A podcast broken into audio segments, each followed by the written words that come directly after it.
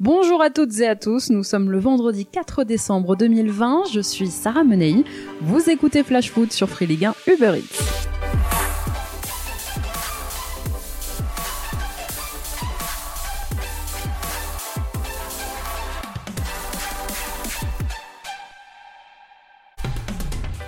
Patrick, c'est fini. Au lendemain de la défaite du gym 3 buts à 2 hier soir face à Leverkusen Nice, a annoncé le licenciement de Patrick Vieira, arrivé il y a deux ans et demi sur la Côte d'Azur pour perpétuer le beau jeu développé par Claude Puel puis par Lucien Favre. Vieira quitte Nice sans avoir réussi son pari, sans avoir réussi à appliquer ses ambitieux principes. En l'attirant, à l'époque, le président Jean-Pierre River et son directeur général Julien Fournier réussissaient un coup à la fois médiatique, mais aussi sportif, donc qui devait permettre de faire oublier le départ de Lucien Favre. Aujourd'hui, éliminé de l'Europa League, 11e au classement en Ligue 1, avec une cinquième défaite consécutive, toutes compétitions confondues, dont une la semaine dernière contre le dernier du championnat, Dijon, 14 buts encaissés en 5 matchs, et la grogne des supporters, et eh bien c'en est trop pour l'ambitieux projet Ineos. Des recrues, il y en a eu, mais il y avait depuis quelques mois un manque criant d'ambition dans le jeu.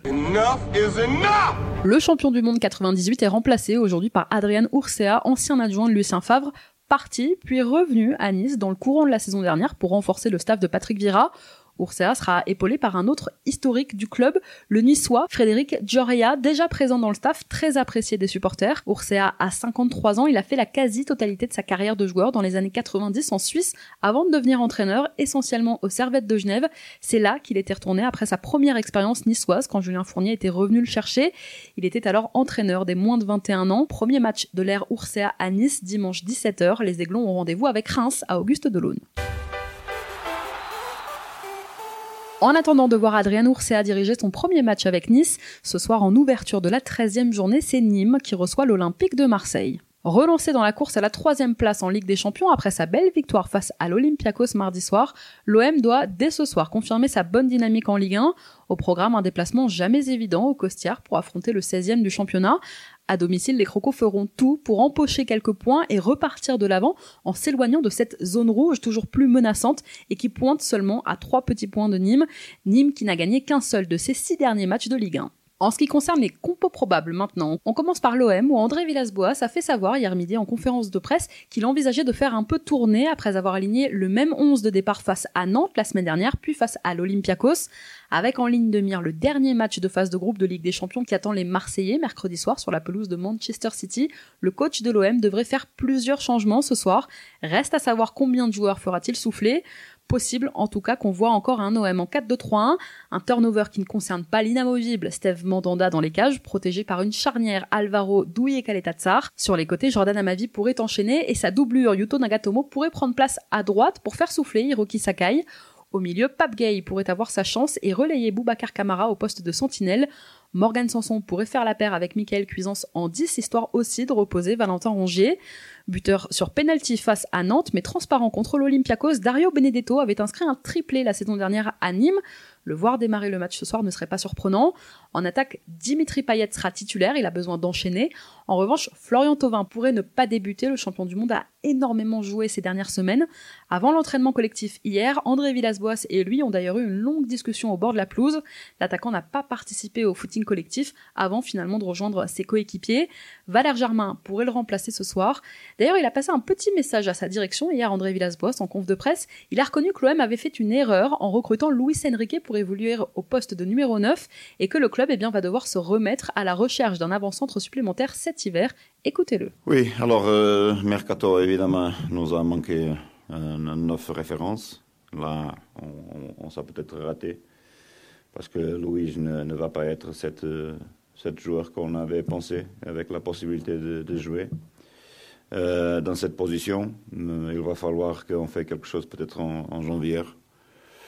Euh, euh, on est content qu'il a venu pour, les choses que je vous ai déjà dit. Euh, bon, vous avez regardé que, par exemple, City, ils ont, ils ont fait un, joueur de 17 ans, argentin à 17 millions.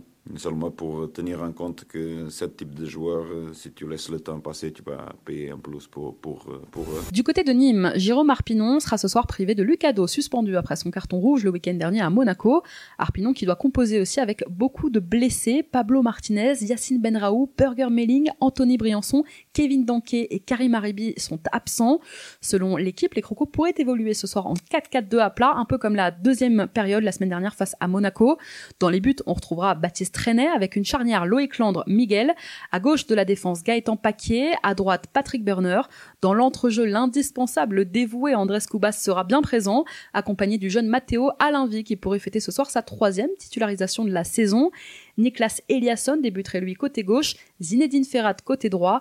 Et enfin, eh bien, devant, on devrait retrouver Renaud Ripard aux côtés de Moussa Koné. Nîmes coup d'envoi à 21h et comme chaque semaine, tous les buts de la rencontre, le résumé et les plus belles actions sont à retrouver en quasi direct sur votre application gratuite Free Ligue 1 Uber Eats. En ce qui concerne maintenant les autres rencontres qui vous attendent lors de cette 13e journée de Ligue 1, demain 17h, des Rennais qui ont absolument besoin de se rassurer accueillent le RC Lens.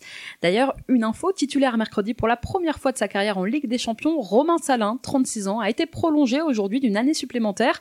Le gardien est désormais lié au club breton jusqu'en 2022.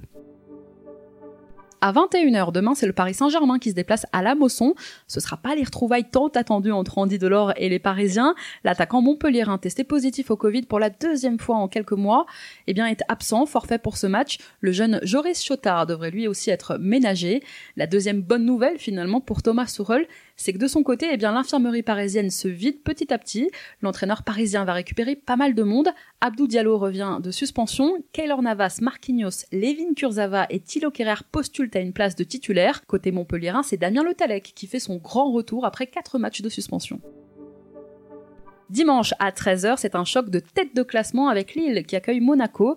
Les Dogs qui ont validé hier soir non sans peine leur billet pour les 16e de finale de Ligue Europa et qui ont un calendrier bien chargé. C'est un match difficile qui attend les Lillois dimanche. Christophe Galtier en a conscience. On écoute l'entraîneur des Dogs après la rencontre hier. On va récupérer, on va se préparer parce que je sais qu'on va, qu'on va avoir un match difficile parce que Monaco est une équipe dynamique avec beaucoup d'exigences athlétiques, beaucoup d'exigences techniques.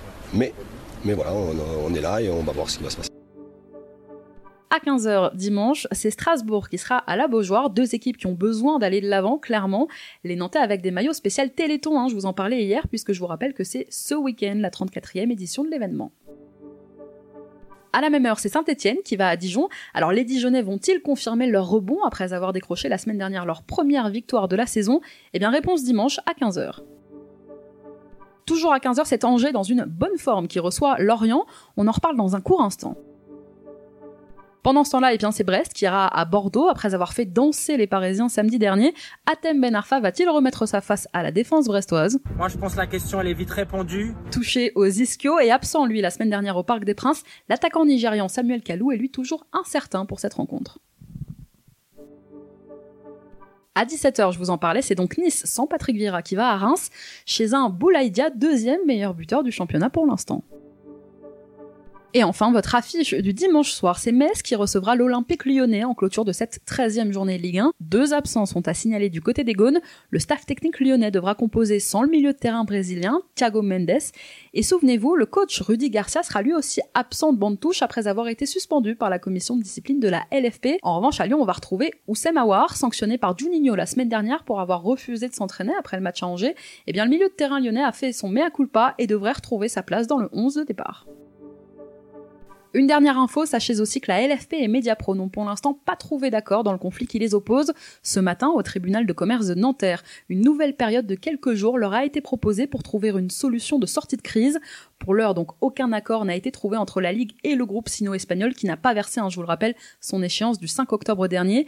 Cette extension de la période de discussion voulue donc par la justice est l'ultime chance de régler un conflit qui menace aujourd'hui les clubs français, nos clubs de Ligue 1, de Ligue 2 privés de la majeure partie de leurs revenus télévisés depuis la fin de la saison dernière. Chaque semaine dans Flash Foot, on vous conseille une affiche que vous ne devriez rater sous aucun prétexte. Et l'affiche à ne pas manquer ce week-end en Ligue 1, eh bien c'est Angers-Lorient qui s'affronte dimanche à 15h. Alors pourquoi? Eh bien parce que c'est un duel de voisins déjà. Bon ok, on n'est pas à 250 km près. Parce qu'on vous conseille donc un match chaque semaine et qu'on se trompe quand même rarement dans Flash Foot. La semaine dernière, on vous conseillait Nice-Dijon et au final, on a assisté à la première victoire dijonnaise de la saison. Le pif. Malinx Le lynx Voilà une bonne raison de se poser devant Angers-Lorient dimanche.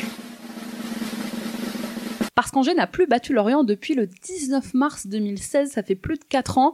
Bon, ok, Lorient n'était pas en Ligue 1, mais c'est pas une excuse.